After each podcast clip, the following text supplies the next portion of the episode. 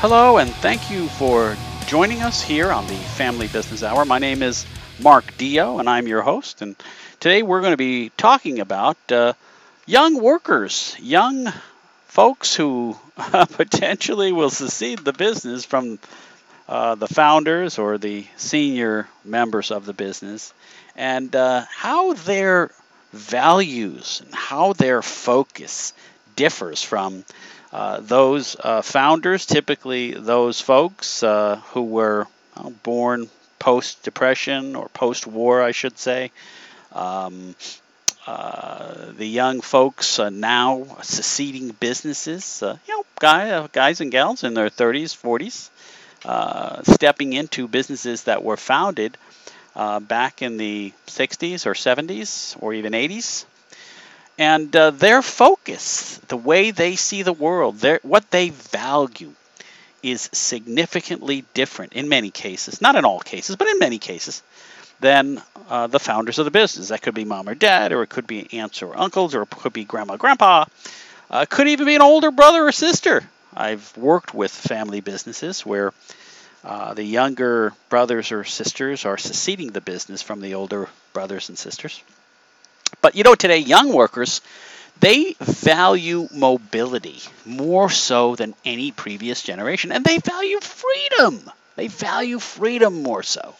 While the boomers, such as myself, or even those post boomer age, uh, they more were understanding of the sacrifice required in order to build a future young folks today. I'm not saying they're not willing to sacrifice because that would be a lie. They are. But they don't sacrifice in the same way. Uh, they uh, tend to they don't tend to stay at jobs for very long. Uh, millennials just move around more frequently. That's that's a that's a fact, by the way. And a recent analysis by Princeton economist Henry Farber shows that the percentage of private sector male workers who've been with the same employer for at least 10 years actually fell 50% from 1973 to 2006. And, um, and the proportion of those with 20 year tenures dropped to 35%. Folks are not staying with the same company. And in often cases, that might be their own company. They might get bored.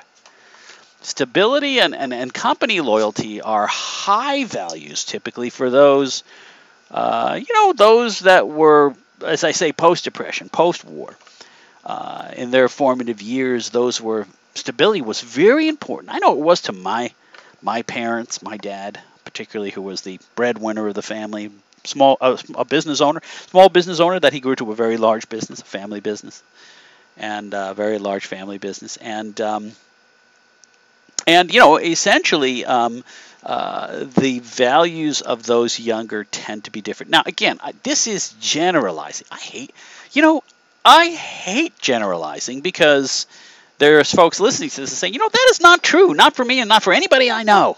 well, that well might be the case. But, uh, you know, we look at these statistics, and so we sort of look at the center of the curve, and, and, and you know, the, there's a large number of people that are outside the curve, so worry not.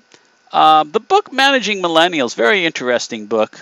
Chip Espinoza and uh, Craig Rusch uh, talk about this, and they draw comparisons in the in the changes in the way uh, people uh, of different age groups view work, and they mention that many experts believe that that change is related to the behavior of those who hire millennials and the expectation levels they have. Now, you might relate with this yourself. You might be a founder of a business in your 60s or 70s or even late 50s and might say, you know, I got to tell you, Mark, I seem to have a much higher expectation level of the successors to my business than they seem to have of themselves.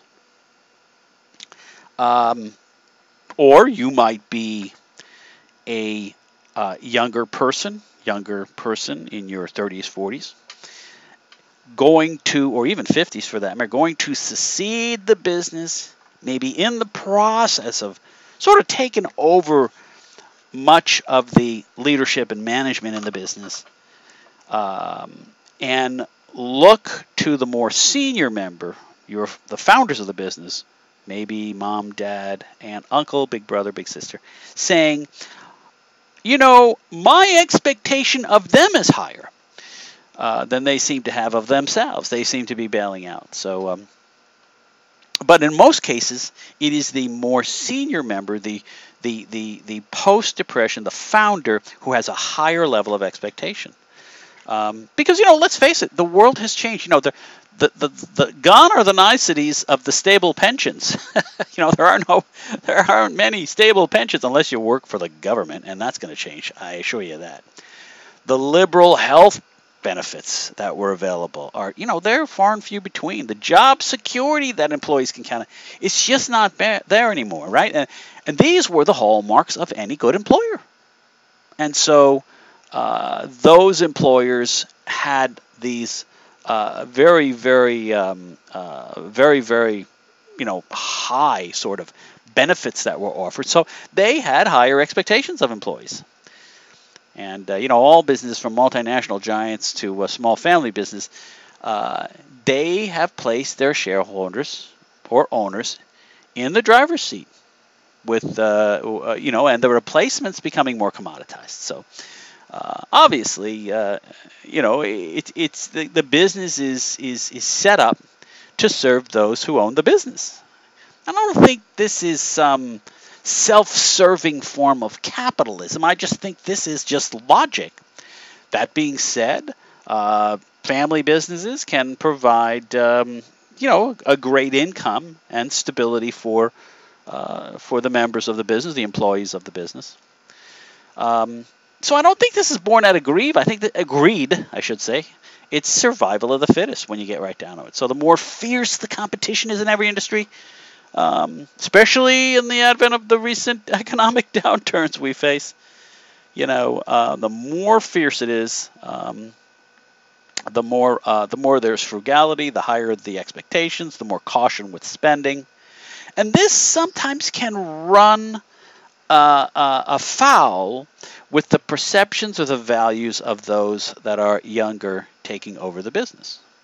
Um, you know, and uh, oftentimes uh, this creates a great deal of conflict in a business. And, uh, you know, we have to understand that uh, millennials just don't have as much allegiance to their employers as baby boomers do, or even the X gens do, or did, right? Now, you know, you can you can uh, you can say, oh, those young people, you know, they're not as committed. Uh, I, am not sure I look at it that way. I, the way I look at this is that they really can't depend on companies to take care of them the way we did, can they? I mean, I think we need to look at it from both sides here. Because of that, I think that there has been this shift uh, for millennials to think about hey, wait a minute. How do I get balance in my life? How do I live my life in a way that brings me satisfaction? Now, what about if you can reconcile these things? And I'm speaking specifically to us boomers and Xers. What about if you could find a way to integrate those successors to your business, those younger millennials that are learning the business, that are really beginning to take over the management and leadership, how can you integrate their values with your values? Now, let me tell you something. If you don't, you run the risk of having to sell your business. Not pass the business on as you dreamed, as your vision was. I think many founders, if not all founders, dream of passing their business on to the next generation. But uh, oftentimes they look at this and they say, Do my sons or daughters really care? Do they care the way I did? They don't seem to care the way I did. Harris Interactive, which is a very large research firm, did a, uh, did a study um, several years ago, and in that study, they discovered that just 47% of 18 to 34 year olds, millennials, said they truly cared about the fate of the organization that employs them. And you'll be interested to know that nearly 30% of those were family businesses. So the same study for those 55 year olds or older indicated that more than 64% of them expressed loyalty in the firm. So, I mean, this is a dramatic difference, and it has a dramatic impact on the widening of what we might call the generational gap. And uh, this mindset, uh, you know, from both generations can fuel resentment and conflict and, you know, a lack of commitment and, and uh, sort of a, a, questionable future. So, uh, I mean, there's some interesting books. one of the books that I've read on this is kind of interesting. I can't say I read the entire book, but I scanned through and it was, it was kind of interesting. The, the Trophy Kids Grow Up. it's the name of the book. The Trophy Kids Grow Up How the Millennial Generation is Shaking Up the workplace.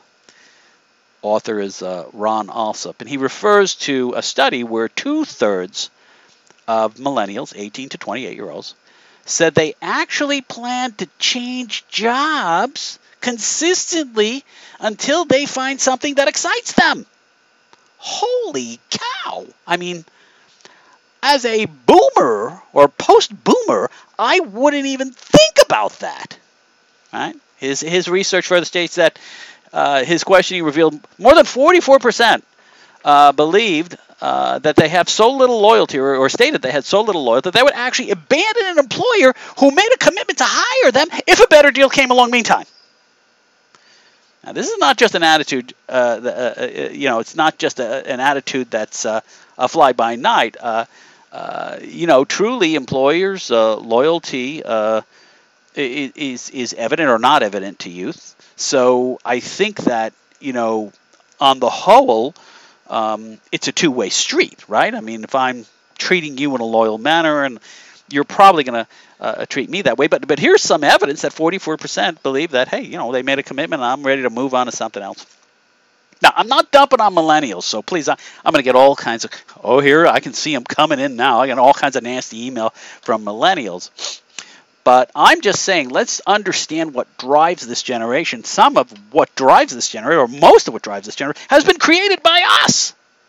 As I say, we're not providing the kind of benefits and the kind of upside that we had. So we could look at millennials and say, well, they don't act the way I did when I was their age. well, do you are you providing them the kind of benefits that your employer or my employer provided me? I have to say no. I have to say no. And in family businesses, particularly no. They're expected to work harder. They're expected to be more committed. They're getting less benefits. They're getting less freedom. I know we didn't embrace that much freedom, but they do. So, how do you integrate with that? What are some of the things you can do that might help millennials, particularly those who are succeeding your business in a family business, uh, to be more loyal? How can you get them? Well, first thing that you can you need to do is to understand where they come from. What do they value? What kind of freedom do they seek? I'll give you an example. I have a young fellow that worked for me for many years, still does actually, and he um, he's a comedian and he loves to do comedy in the evenings, nearly every night. I had a lot of trouble with this very smart young man until I figured this out and figured out how to integrate that into his life and into the expectations that I have. And once I was able to work with that and understand and have that flexibility, his performance went sky high. His return on investment to the firm went sky high. And I think the same can happen in a family business with sons and daughters and successors. Now, again, it is a little bit more complicated because we have the family dynamics. But I want to encourage those founders listening today to investigate what is it that drives your successors? What is it that drives those younger folks in your business? Maybe millennials, maybe they're older, I don't know.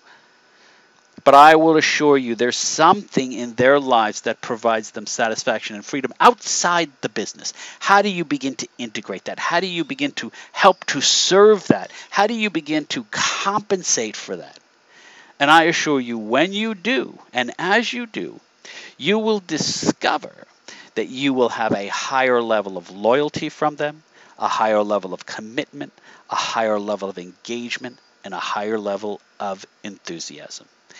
Uh, thank you for listening today. I hope that has been valuable for you. My name, of course, is Mark Deal. You're listening to the Family Business Hour. You can go check out information about family, just tons of information on family business. Uh, download our 24 page free report on family business. Just go to familybusinessadvisors.com. Uh, you know, let me correct that. That's wrong. It's familybusinessadvisorsnetwork.com familybusinessadvisorsnetwork.com or fban.org, which stands for Family Business Advisors Network, fban.org. If you want to type less, fban.org, Family Business Advisors Network.com. Well, thank you for being with us today. I look forward to uh, you joining us for another session. My name is Mark Diaz, Family Business uh, uh, Advisors hour, and we'll see you in our next broadcast.